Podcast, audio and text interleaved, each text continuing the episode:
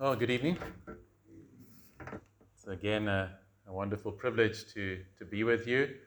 It's uh, refreshing to my soul to be here and uh, to see uh, new faces every time. And so praise God for that. And again, bring greetings from, uh, from Heritage in Johannesburg. And uh, to, to know that we, we regularly pray for you and think of you. And, um, and now we're even bringing people as well uh, uh, to, to support. Um, so, the title for today is Reformation Lessons uh, from the Old Testament, because today is Reformation Day, 31st of October. Uh, maybe some of you are thinking, no, it's Halloween. Um, well, it's the same day, but uh, something much better than Halloween is, is to remember the Reformation. Uh, and so, what is the Reformation, or what was the Reformation?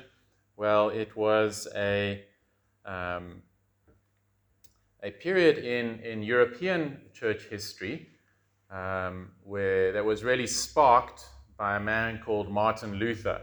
Uh, there were other, other reformers before him, but God, in His providence, uh, really used Martin Luther. He was a German monk to, to um, as I said, sparked this, this movement.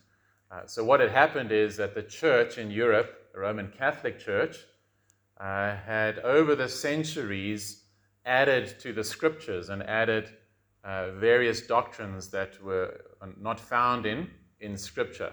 Things like the doctrine of purgatory and worship of Mary and uh, veneration of relics and things like that. And so, over time, these things had been added.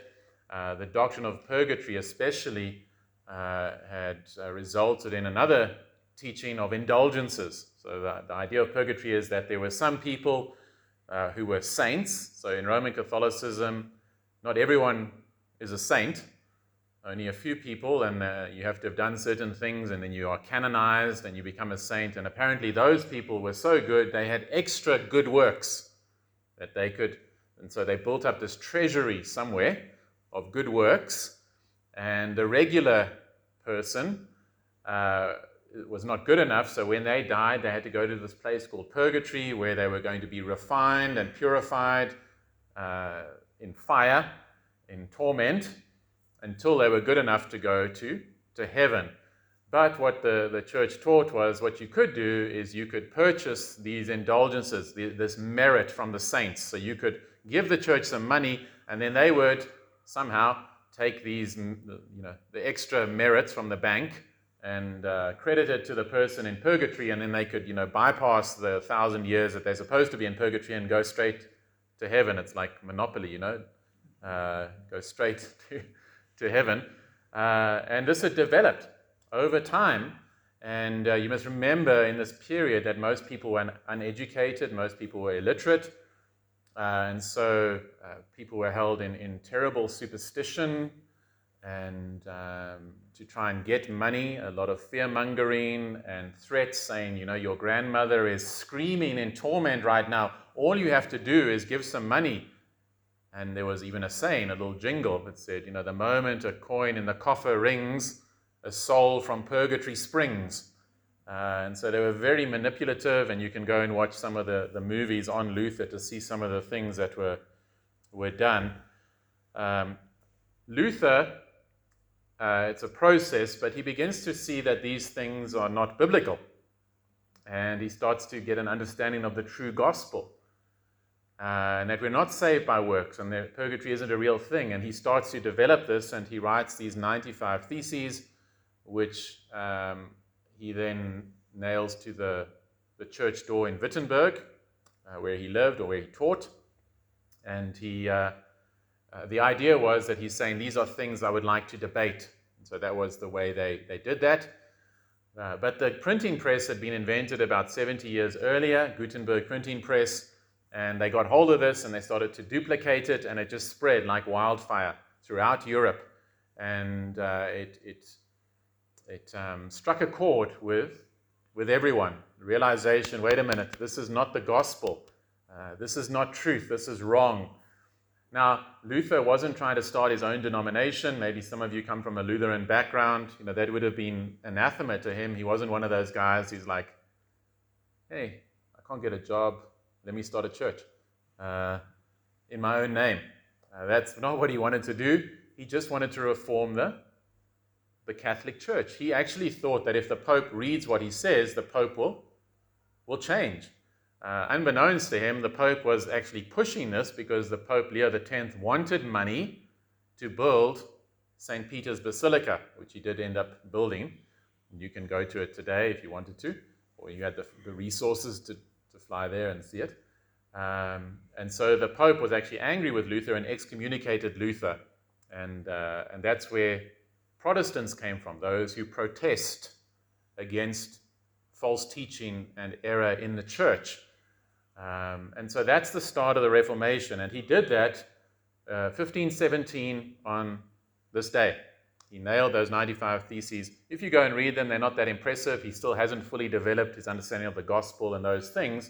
So I wouldn't encourage you to read it. It's quite like you're expecting something and then you read it and you're like, eh, it's not so great. uh, but it's, it's really the start. And because of the printing press, it spreads quickly. And uh, the reason we remember it is because it's right to remember when God works in history in powerful ways. And there is no doubt that the Reformation was an incredibly powerful work of God's Spirit. Um, it reformed the church, and it's called the Reformation because the church had become deformed over time. It had moved away from the apostolic teaching. And so the Reformation was a desire to reform the church back to the teachings of Scripture. Uh, and it was a massive revival. Probably millions of people were converted in the, the, next few decades, and we are living with the, the fruit of the Reformation even to this day.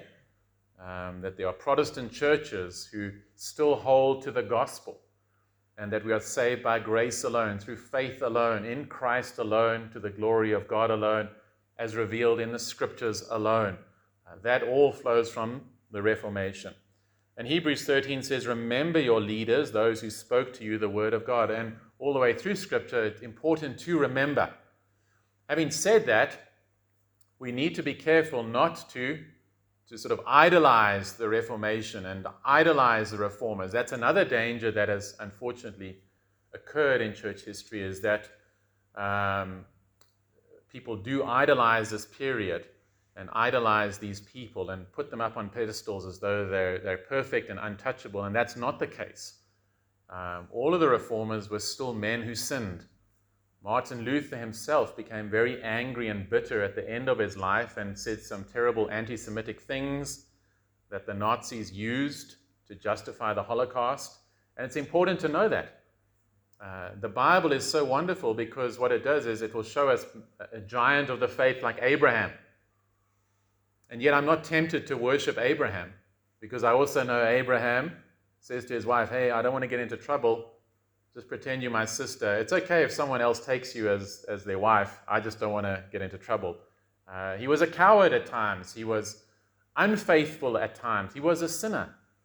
Uh, but it's right to honor and respect Abraham, but not to idolize him. And so, if you keep that in mind, if you if you honor and respect those who teach God's word, realizing that the best of men are men at best, you'll be okay. We live in a celebrity preacher culture in the church.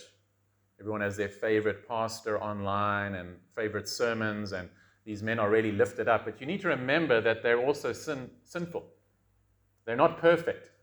Uh, if, you, if you realize that, you'll be okay. There is only one man who is to be worshipped and adored. There is only one man who has never sinned, and that's the Lord Jesus Christ. You worship him and adore him, and honor and respect others, realizing that uh, they're also sinful, and you'll be okay. But if you idolize and lift up men, the moment they fall, uh, it will have devastating effects upon your faith. And so I just want to say that it is right for us to remember, but don't idolize that period. Uh, we as a church hold to many Reformed teachings from the Reformation. But we don't wear it that we are, you know, Heritage Reformed Baptist Church, uh, because that's, that's not what we want to be known as primarily. Uh, we want to be known as those who, to honor God and obey His word in every sphere of life. So that's the introduction. I'm not going to preach on Martin Luther, I'm going to preach from God's word. Um, but I want us to learn some lessons from two reformations that occurred in the Old Testament uh, and to draw out some principles. Uh, and so I want to show you what happened at the time of these two kings, Hezekiah and Josiah, what happened in Europe, and what we want to happen by God's grace in South Africa and Africa. That God would send reformation and revival here to us, what we want to see. And so we're going to jump around a bit, and you're welcome to try and try and keep up, but it might be easier if you just write the verses down and go and read them later, and so you can just concentrate. Um, so let's start with these two kings. They were kings of Judah. Again, if you're not familiar with the, the, the Bible story, especially the Old Testament, it can be confusing. But God called a people for himself. He chose Abraham and called, created a new nation, the Jewish nation, to be his people. He gave them the law and the covenants and promises. Um, and he gave them a land and uh, under Saul and David and Solomon, that kingdom was not divided. But because of sin, the kingdom ended up being divided between the north and the south. Uh, Jeroboam became the king in the north, and Rehoboam the king in the south. And uh, this is where it gets confusing when you're reading the historical books or the prophets, because the names I've, I found become confusing. The northern kingdom is called Israel, so sometimes you think the whole kingdom is Israel, but it's actually just talking about the northern kingdom. Or else sometimes it's called Samaria, or sometimes it's called Ephraim. So it can get quite, quite confusing. The southern kingdom is called Judah, and sometimes Benjamin. Jerusalem was in Judah. The northern kingdom basically never had a good king, and there was a lot of false worship. Uh, and in 722 BC, God judged them. The Assyrians invaded them and uh, took many exiled into exile, and, and there was a diaspora. Hezekiah is alive during that period. He is a king in Judah, and he sees God's judgment on the northern kingdom. And um, I want to just paint a picture of the condition of the people of God before these reforms. So we see that they were syncretistic and idolatrous. So, what is syncretism? Syncretism is where there's a mixing of religions or religious views. And specifically, the truth is mixed with error. Uh, and so you can see this all the way back in, in uh, Exodus with Aaron. Remember, he creates those golden calves for them to worship. Quite fascinating that he says, Behold, this is the Lord. He uses the covenant name, Yahweh, Jehovah, who brought you out of Egypt. So he's mixing Egyptian worship of animals and, and worship of, of the Lord. And so this was going on as well syncretism and idolatry. 2 Kings 23, verse 4 the king commanded Hilkiah the high priest and the priests of the second order and the keepers of the threshold to bring out of the temple of the Lord all the vessels made for Baal, for Asherah, and for all the host of heaven You can see how terrible it has become. The very temple of God is full of idols. Uh, they've set up idols to these false gods. Uh, there was gross immorality, sexual immorality. Uh, 2 Kings 23, verse 7. He broke down the houses of the male cult prostitutes who were in the house of the Lord. Can you believe that? Uh, that God's people had drifted so far from the truth that they had even built houses to cult male prostitutes. Uh, they had set up these idols. It was a horrific state. Uh, there, there were false prophets, and there was no faithful teaching and preaching of God's word. So that's the condition in Judah. What was the condition in Europe? Well, I mentioned some of the errors already in the Roman Catholic Church. There was syncretism uh, mixing of Christianity with uh, Greek philosophy uh, had occurred, and there was the, the uh, accretion of false theologies over time, including the worship and veneration of relics. So, relics were uh, anything like the, the bones of a saint, um, you know, piece of wood from the cross, uh, the bones of a, an apostle or something like that, and they would people would collect them and pay large amounts of money, and, and people would travel all over Europe to go and see these relics. It was supposed you can see the superstition that was involved. Martin Luther says this What lies there are about relics. One claims to have a feather from the wing of the angel Gabriel, and the Bishop of Mainz has a flame from Moses' burning bush. And how does it happen that 18 apostles are buried in Germany when Christ had only 12? Okay. You can see this development over time of uh, veneration of relics. And so there is syncretism, idolatry. There was gross immorality as well greed, corruption, sexual immorality. Uh, in Roman Catholicism, they teach that you can't be a priest, a pastor, uh, unless you're single and celibate. Okay, so you're not allowed to marry. And yet, most of the, the priests uh, had many children by different women. It was commonplace. The Pope, as well, had many, many mistresses and many children. And so, sexual immorality, there was false teaching, no faithful preaching and teaching. In fact, um, the Mass and the teachings were all in Latin. And uh, most people were illiterate, they didn't understand Latin. Uh, even many of the priests didn't understand Latin. So it's really the blind leading the blind. Nobody is hearing the gospel. That was the condition.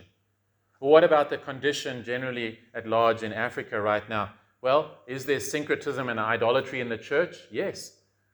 Uh, there's mixing of materialism, of greed, and Christianity.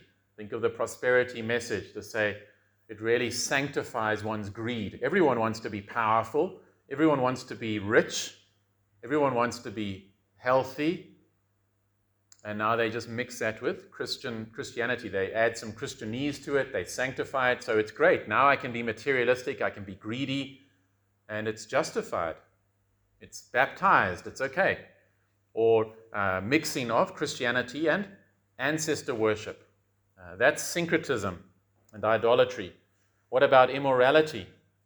Well, every other week, isn't there some, some so called pastor is being exposed for, for corruption and greed?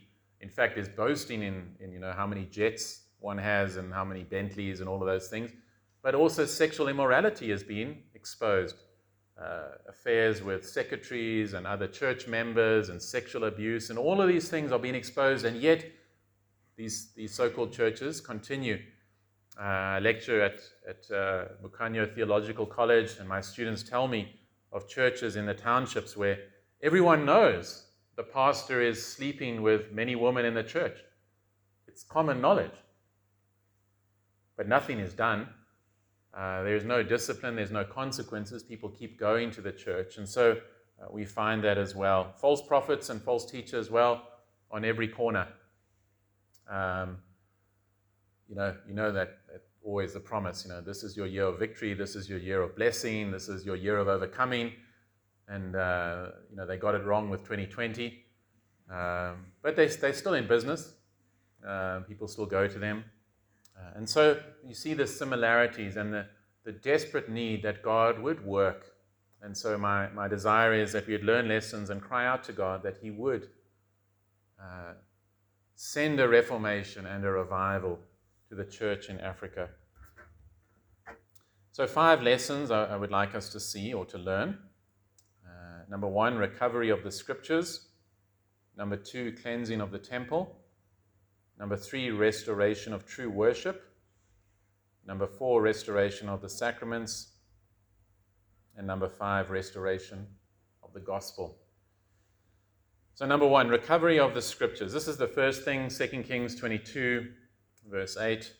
Hilkiah the high priest said to Shaphan the secretary, I have found the book of the law in the temple of the Lord.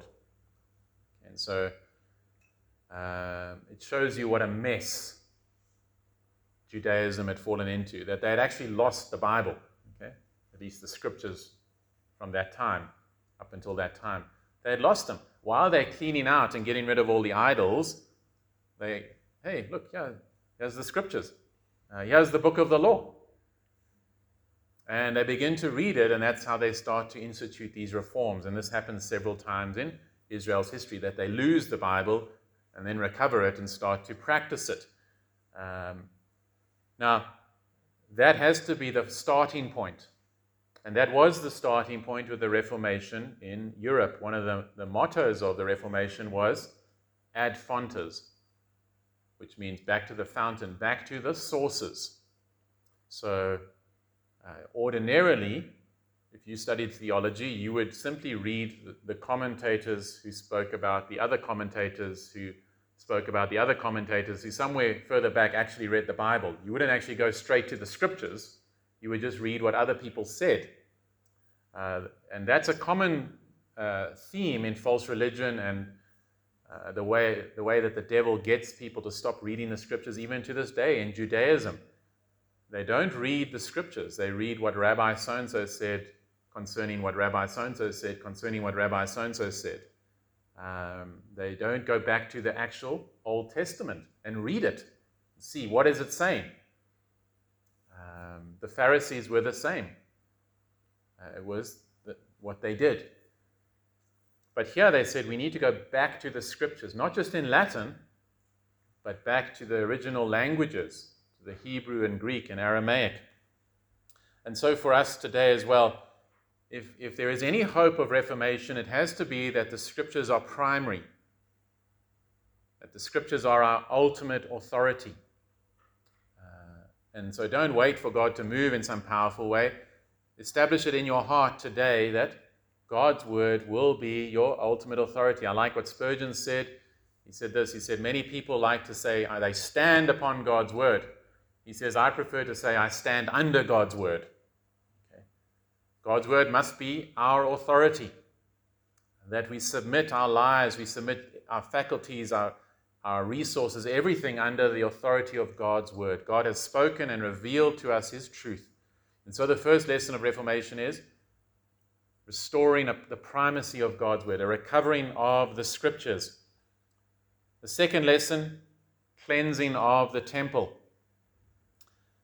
Second Chronicles 29, verse 3, this is Hezekiah. In the first year of his reign, in the first month, he opened the doors of the house of the Lord and repaired them.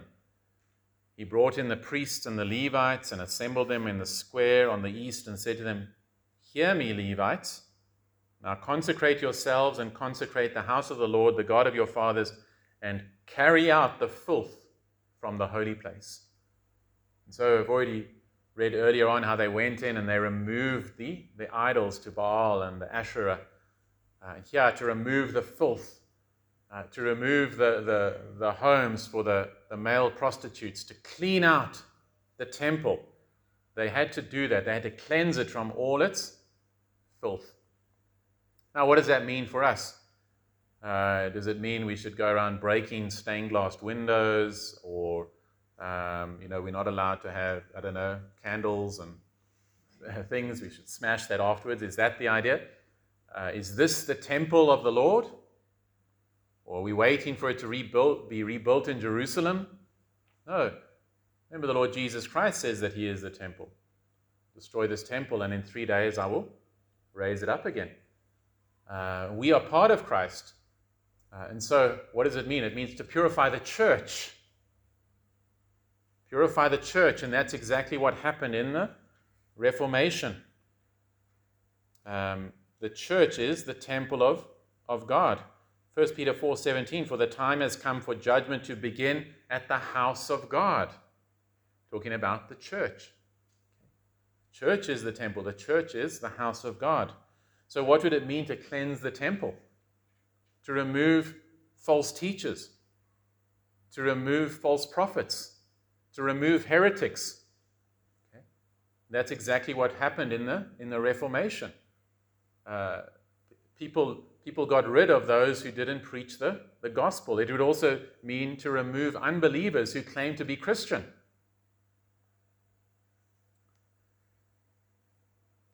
The, the, we talk about the attributes of the church from the Apostles' Creed one holy Catholic, which means universal, and apostolic church one holy, universal church, apostolic church. So the reformers were saying, well, that's us. And the Roman Catholic Church was saying, well, that's also us. And so what the reformers did is said, well, uh, what is going to distinguish between us? And they came up with the three marks of the true church. They said, what are the marks of a true church? And there are three of them. And the first one is the faithful preaching of God's word. It's just because it maybe has church on the outside does not mean it's a true church.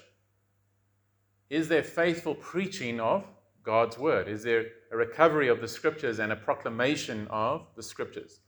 The second mark was faithful practice of the sacraments of communion and baptism. Okay. And the third one was church discipline.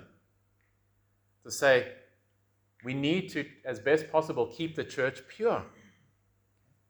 This is the temple of God. This is, this is the, the, the house of God we need to keep it as pure as possible. This is not something about being self righteous and uh, condescending or something like that.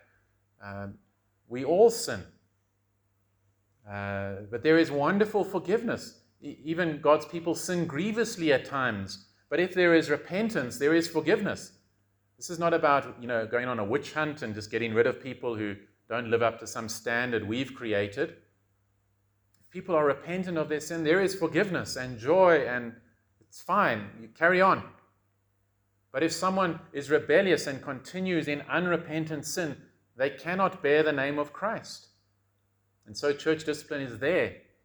And imagine if, if churches you know, rose up and got rid of false teachers. What a wonderful thing that would be. Imagine churches in South Africa said, You're a heretic, get out of here. We're not paying your salary anymore. Uh, been this during this year going through Second Corinthians and just showing how Paul writes to the church. The congregation has a responsibility. You can't say, well, you know, it's the pastor, yeah, he's going off the rails a bit, but that's his problem. No. Paul says that you, church, you have a responsibility regarding the teaching and preaching in the church. You know that if nobody listened to these heretics, they would be out of business. Isn't that right? So that's what it means to purify the temple. The scriptures also speak, though, about us as individuals being the temple of God, don't they? 1 Corinthians 6, 2 Corinthians 6 says that you're the temple of the Holy Spirit. 2 Corinthians 7, verse 1 says this Therefore, having these promises, beloved, let us cleanse ourselves from all filthiness of the flesh and spirit, perfecting holiness in the fear of God. So, at a corporate level, we want to keep the temple clean, get rid of false teachers and those who are unrepentant, continue in unrepentant sin. But on a personal level, also get rid of the filth because you're also the temple of God. Notice the, the similarity between the language here and passage that I read. Get rid of the filth. Be putting off sin in your life. Cut off pluck out. Get rid of the sin and the filth. That's part of cleansing the temple. And then, lastly, last application for this point cleansing the temple sometimes means removing traditions that have become perverted. 2 Kings 18:3 and he did what was right in the eyes of the Lord according to all that David his father had done. He removed the high places and broke the pillars and cut down the Asherah and he broke in pieces the bronze serpent that Moses had made. For until those days, the people of Israel had made offerings to it.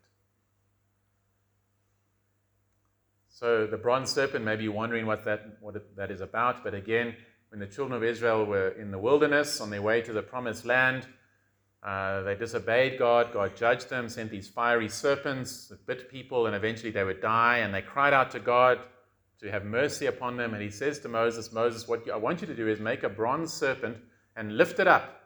And whoever looks upon it will be healed. And, it, and it's a glorious picture of the gospel. And you might say, how is that's weird? Why would they you know, lift up a serpent? How is that a picture of the gospel? Well, remember, serpents were cursed, weren't they? Uh, all the way back in Genesis chapter 3.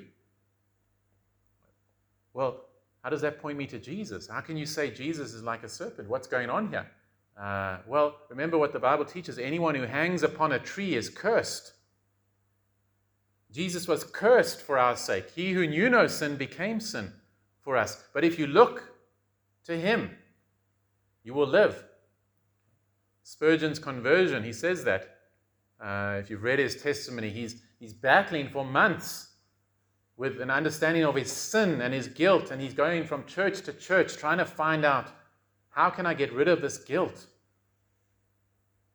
And he ends up, uh, he's on his way to one church and he can't make it because there's snow, and he goes past the church and he, it's a Methodist church, he hears this loud singing, and he decides to go in, and the person who was supposed to come and preach couldn't make it, and so he says, This old man who was not really a preacher got up and just said, Look and live. Look and live. And he, he looked at Spurgeon and said, Young man, look and live. And he said, He suddenly realized that's all it is. It's not my works, it's not these things. It's simply to look. It's faith, it's Christ. And that's what has He done for me? That's why it's good news. It's not good news what you must do. We often think that. What is the, you ask people, what is the gospel? Repent and believe. That's not the gospel. That's your response to the gospel. The gospel is what he has done. Cursed for your sake and my sake. Look to him. So it's a wonderful picture. It's a good thing. Was it good for them to remember that? Yes. What a powerful example of God's grace. But what had happened is they perverted this good tradition. They began to worship and idolize this bronze serpent needed to be eradicated. Christians are not those who are anti tradition.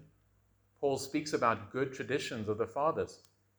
Um, there are good traditions that we want to hold on to, but if those traditions become perverted, then we need to be willing to get rid of them. One of the, again, one of the maxims of the Reformation was semper reformanda, always reforming. It doesn't mean always being like creative and changing things every week and we're always reforming and we're changing it all the time for the sake of change. No, if something is unbiblical, uh, we change it. We want to always be coming more and more in line with the scriptures, examining our practices, examining every aspect under the, the microscope of God's word.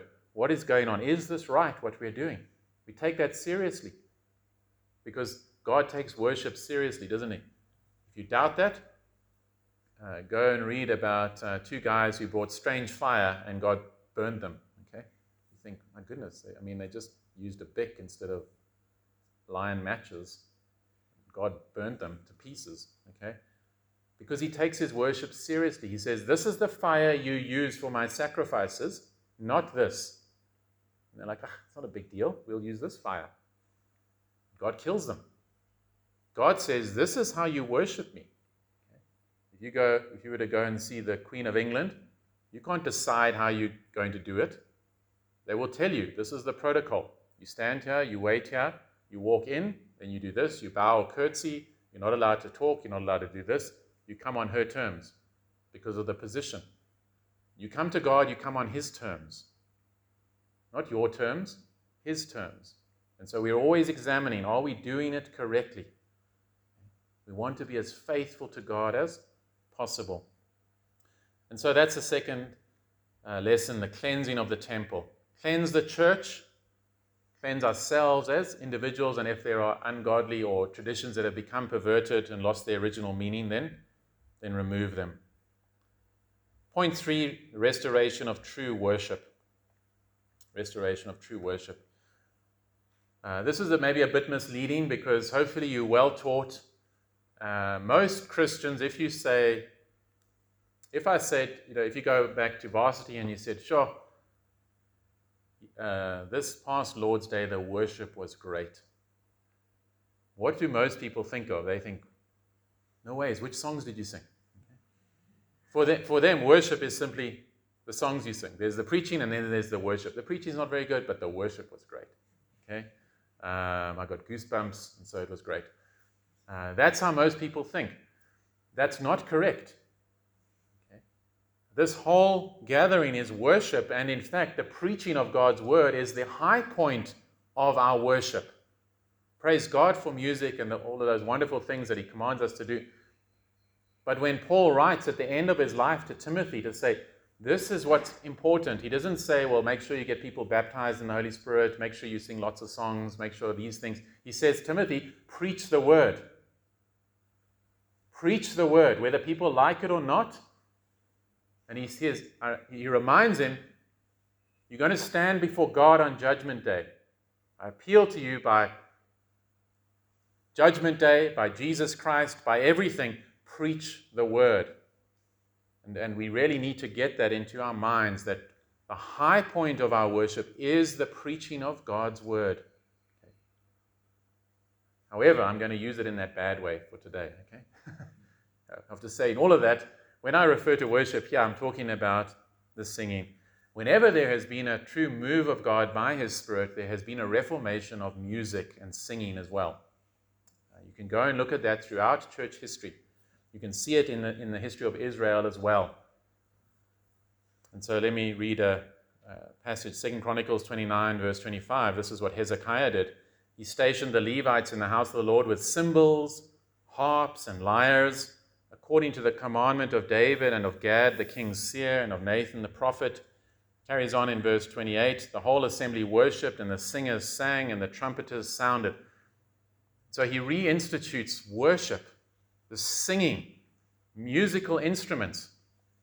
Um, and by God's grace, that's what we want to see as the church grows. And if God, if you're a member here or, or in the process of becoming a member and you're able to play a musical instrument, then speak to, to Pastor Rian. Use that. Okay?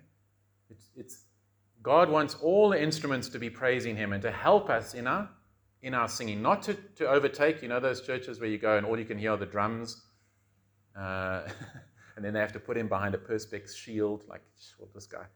Uh, let's just try and control him a bit. Uh, no, that's not the idea. The music is always there to help us in our praise of God, to use the instruments, not to take over, but to help us in our, in our singing, to accompany that. Uh, and Luther was, was uh, and Calvin uh, did a lot at the Reformation to make music accessible um, so that people could now sing. It wasn't this high music that nobody could sing, that you know you had a professional choir that they sang, and you just it was just entertainment, but that everyone could sing and to get theolo- theology across. Uh, it's interesting that he was concerned about young people. He wanted music that young people would would understand and resonate with. He said this, I should like young people who in any case should and must be instructed in music and in other proper arts, to have at their disposal something which will rid their minds of lascivious and sensual songs. So, lascivious and sensual songs weren't invented with MTV. Uh, they've been around for as long as human beings have been sinful. Okay? Sadly. He says, and teach them instead something wholesome, and in their way they may become acquitted with goodness in a joyous manner as befits the young. Uh, and so uh, um, the, the, the, he, he wrote hymns. Uh, Your Mighty Fortress is Our God is probably his most well known hymn, but he, he wrote many other hymns. Calvin uh, had the Psalms done so that people could start to sing the Psalms again, uh, making, making songs accessible. And so I, I would love for God to move and to work in South Africa and Africa. And what I guarantee you'll see if God does that, if He sends reformation and revival, you will see that there will be songs starting to be written. Uh, people will start to write great theology, great songs that people can can sing. Uh, I, I, told the church this morning back home, and this has been right from when we planted Heritage in Johannesburg a decade ago. It's one of my dreams is that uh, one day we would be able to have afford a full-time, theologically trained, musically trained uh, worship leader and songwriter. Okay? Uh, again, throughout church history, those two always went together. The people who wrote the best songs were theologically trained. They knew theology. That's critical. It can't be, well, they just know a nice tune. They need to know the truth of God's word. You know that many songs are actually heretical. Okay? They're full of bad theology. Um, And so, uh, really, maybe the Lord's given you a gift. I don't know. Uh, maybe God's gifted you with poetry. I know, you know, sometimes I'm just blown away when I see the gifts God has given to other people, and I'm really jealous. But if God has given you that, develop it. Maybe just start taking, you know, tunes from other famous famous tunes or and, and writing new lyrics, whatever it is, but begin to to develop that. Written from, from our context, from this, this continent, that bring glory to God, that are rich and true. And, uh, and the critical thing is that it's, that it's congregational. Okay? That's what the scriptures teach, that we can all sing it together. That's why we don't believe we come to church to be entertained. We have a band up front and we just sort of, you know, the, again, those churches where you try and sing, but it's too complicated and you just really end up listening to the, to the people up front. It's, it's, it's, it's like a concert. That's not the idea in the Bible. It's congregational, that we can all sing. And that's why congregational music is going to be limited in its style. I like a, an eclectic range of music. I pretty much, I don't think there's a genre I don't like. Um, I will, I will, I like songs from pretty much every genre. I can go from hip hop to classical, heavy metal, jazz, everything. I like songs from all of them. My wife's always amazed because I play songs from all different ones and she won't like most of them. Um, but if it's good, it's not blasphemous, it's not uh, promoting, uh, you know, debauched behavior, and the music is accompanying the the um, the theme, what it's trying to get across, if it's appropriate for the, the message. It's fantastic. I praise God for all the diversity. It's wonderful. But when we gather as God's people, we can't sing those all those complicated and different styles. That's why if you um, if you go to a sports match, you know that it's it's like church music, isn't it? Because everyone sings there. Their chants, their songs for their team, national anthems. You know, you don't find a a very difficult national anthem because the idea is that we're all supposed to be able to sing it. And so there's that limitation. It must be congregational. And Luther was very, um, very clear that the music must help the message. Okay? So when you read the Psalms, you will find very heavy, serious Psalms, won't you? You know, Darkness, hello, darkness, my only friend. Um, Psalms of repentance, Psalm 51, brokenness before God. Psalms of the awesomeness of God, heavy, sober songs. You can't have upbeat, bouncy music for that. It's inappropriate. It's right to have heavy music because it's designed to actually change us, isn't that right? Some people say it's carnal it affects your flesh. No, it's not. God made you with a body. It's good. Uh, if you're going to say that's carnal, then anything is carnal. Okay, anything you experience is carnal.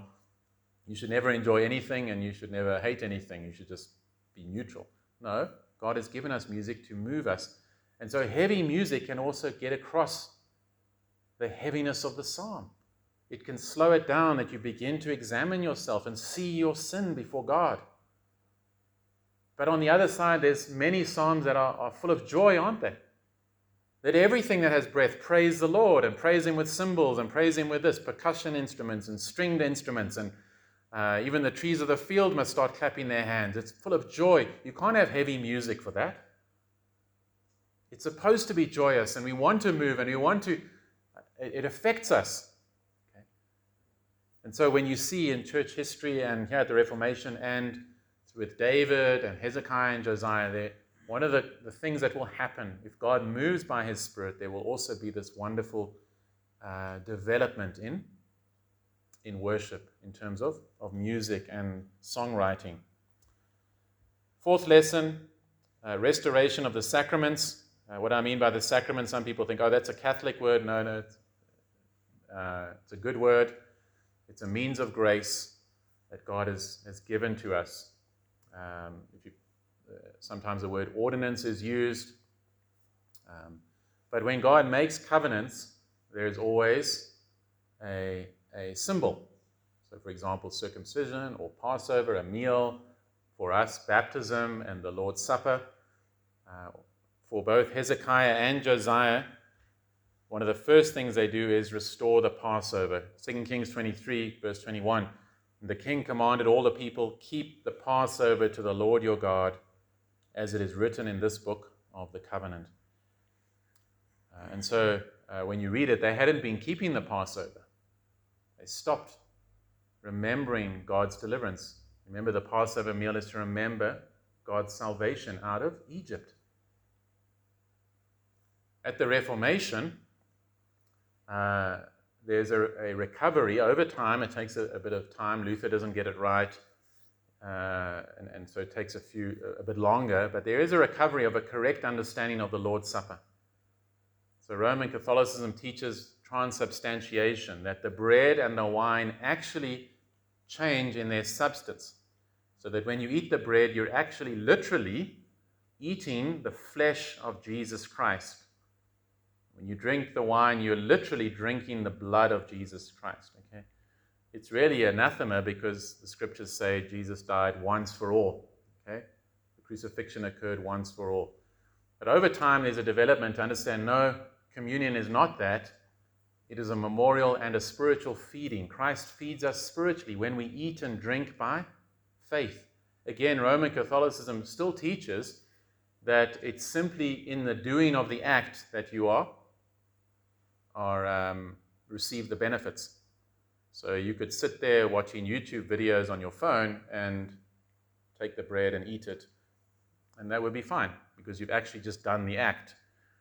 Again, the reformers realized no, that's not right. It's only if you eat and drink by faith that you receive the benefits.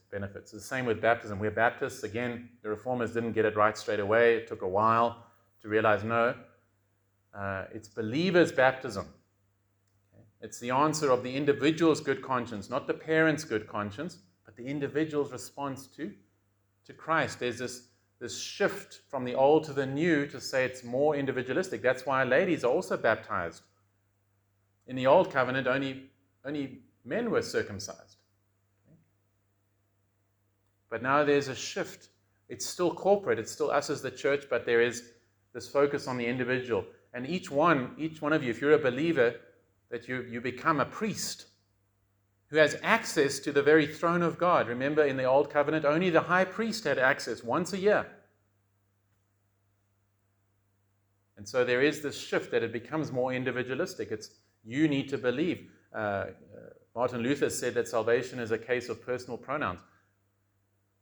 My God, okay, I must believe it can't be my parents' faith. It can't be. There's wonderful blessings from, from having a believing parent, certainly. And uh, statistically, it's much higher that you will be converted if you have a believing parent. Uh, I could ask for a show of hands how many of you come from Christian homes or at least one Christian parent, and probably most of you would raise your hands. Uh, but that is not what saves us. Uh, you must repent and believe. God will not do that for you. Your parents cannot do it for you you must repent and believe and be baptized to obey the Lord. Repent and believe and make that public confession that you belong to Christ, that you died with Him and rose again in Him. So, a restoration of the sacraments. And then, lastly, a restoration of the gospel. Second Chronicles 29, verse 20. Then Hezekiah the king rose early and gathered the officials of the city and went up to the house of the Lord. And they brought seven bulls, seven rams, seven lambs, and seven male goats for a sin offering for the kingdom and for the sanctuary and for Judah. And he commanded the priests, the sons of Aaron, to offer them on the altar of the Lord. So they slaughtered the bulls, and the priests received the blood and threw it against the altar. And they slaughtered the rams, and their blood was thrown against the altar. And they slaughtered the lambs, and their blood was thrown against the altar. Then the goats for the sin offering were brought to the king and the assembly, and they laid their hands on them, and the priests slaughtered them and made a sin offering with their blood on the altar to make atonement for all Israel. For the king commanded that the burnt offering and the sin offering should be made for all Israel. Now, if you're not familiar with the Old Testament, that might sound that's really gruesome. Now, what's going on here? All these animals killed and this blood that's been, been shed. What is going on here? Why are you saying that's the gospel? Why are you saying that's a restoration or a recovery of the gospel? Well, the old covenant is, is what theologians call it a shadow and a type of what comes in the new covenant in the person of Christ. And so, because of Israel's sin, and when, when an Israelite sinned, an animal had to die. That's because sin is so serious. An innocent animal has to be put to death. Millions, probably, of animals were slaughtered over the 1500 year period. All this bloodshed, so that people would get it into their heads sin is so horrific. It's not a small thing, it's not a mistake, it's not you know, just a weakness. Sin brings separation from God, which brings death. And so these animals were put to death to make atonement, to pay, in a sense, for the sins that a person has committed. The book of Hebrews, the writer of Hebrews says, look, not one single sacrifice actually atoned for a sin. It's not possible that the blood of bulls and goats can take away sin. It was pointing to the one who would come. Remember when John the Baptist sees the Lord Jesus, he says, Behold, the Lamb of God who takes away the sins of the world. Jesus Christ comes as the final sacrifice, the last act of violence to end all acts of violence. He comes, he lays down his life, the spotless Lamb of God, without sin, without blemish. The Lord Jesus Christ never sinned in thought, word, or deed. He spoke the truth he healed people, cast out demons, he loved people. Uh, you know, just as we love a, I don't know if you find this, it, it's, you can see it, you know, most people, you know, you watch a movie about an animal that dies, everyone cries, even the guys, they're like just a bit like. but we watch movies all the time where people die. Uh, our church is in the northern suburbs, uh, you'll see that in the northern suburbs, those wealthy areas, uh, many people don't have children, they have dogs that they love. They love their dogs more than people. And I can understand that. People are wretched, aren't they? Uh, it's not right, but I can understand it. Uh, you know, your dog's always happy to see you and always the same, and it's wonderful. I don't know about cats so much. I'm like, Sorry if you're a cat person. Uh, but you need to get that in your head. Here's this little lamb. Have you ever seen those little lambs? They can't walk properly. They're so cute. And, and you take it and slit its neck. So beautiful and, and innocent. It hasn't done anything. And then burn it. Okay? What's going on there? You need to think of Christ like that. Perfect. He's not like us. He's not messed up. He doesn't betray people. He's not malicious. He's not nasty. Perfect, spotless, beautiful. Butchered, humiliated, stripped naked, spat upon. And then on top of that, that's, that's really nothing in comparison to what the Father does to him in our place. He who knew no sin became sin. That the, the wrath of God falls upon him that we deserve. He's punished in our place. And so, here, the restoration of the sacrificial system is the gospel. It's pointing to Christ, the gospel. And at the Reformation, that's what they recovered. And that's the best thing they did. They had many faults, and, and I disagree with a lot of theology, but they understood this, the gospel. And that's what Luther got. Romans chapter 1 the just shall live by faith. Okay? It's not by your good works. You'll never be good enough. You're born as a broken, blemished, sinful lamb. Okay? You're already messed up when you start. Okay? And we just get worse as we go on. You'll never be good enough. But there is one who was good enough.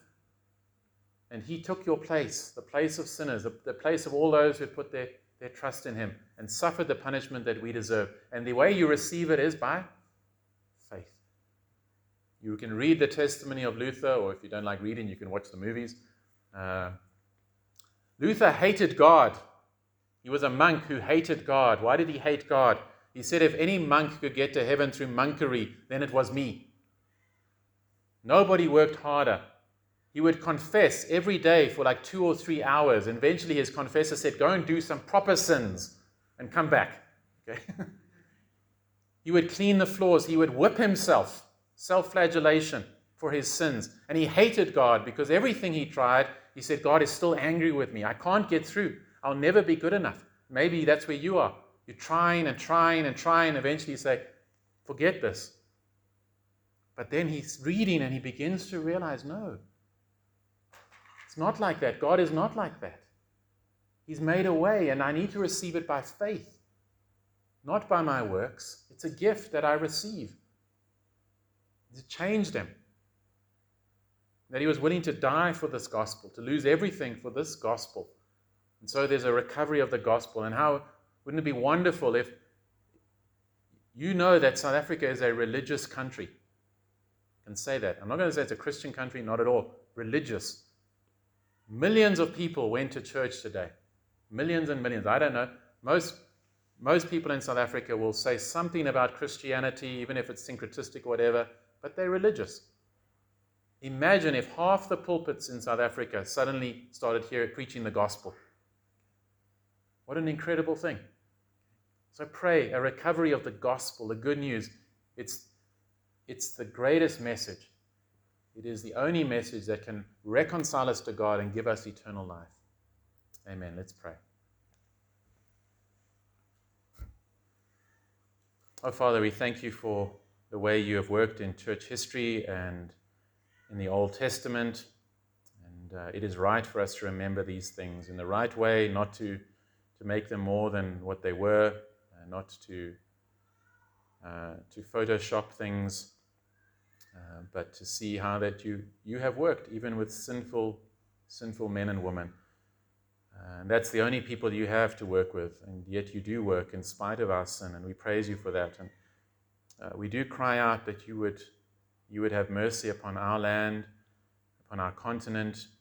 We see so many similarities. We see greed and corruption. We see idolatry. Uh, we see false teaching. We see a rejection of your word. Uh, Lord, we, we pray that you would, you would work by your Spirit. We can't manipulate you. Uh, we can't twist your arm to do these things. Um, what we can do, though, is cry out to you and plead your attributes. We can't say we deserve it. We deserve for you to work and to, for you to move. Uh, the opposite, we deserve your judgment. We deserve your wrath. We deserve a famine of your word. Uh, and so uh, you don't owe us anything except for judgment. But we plead your attributes. We plead your kindness and your love your grace. You have told us that you are slow to anger, you're abounding in mercy and steadfast love. So please, Father, have mercy. Uh, flood the nations with your mercy and your grace.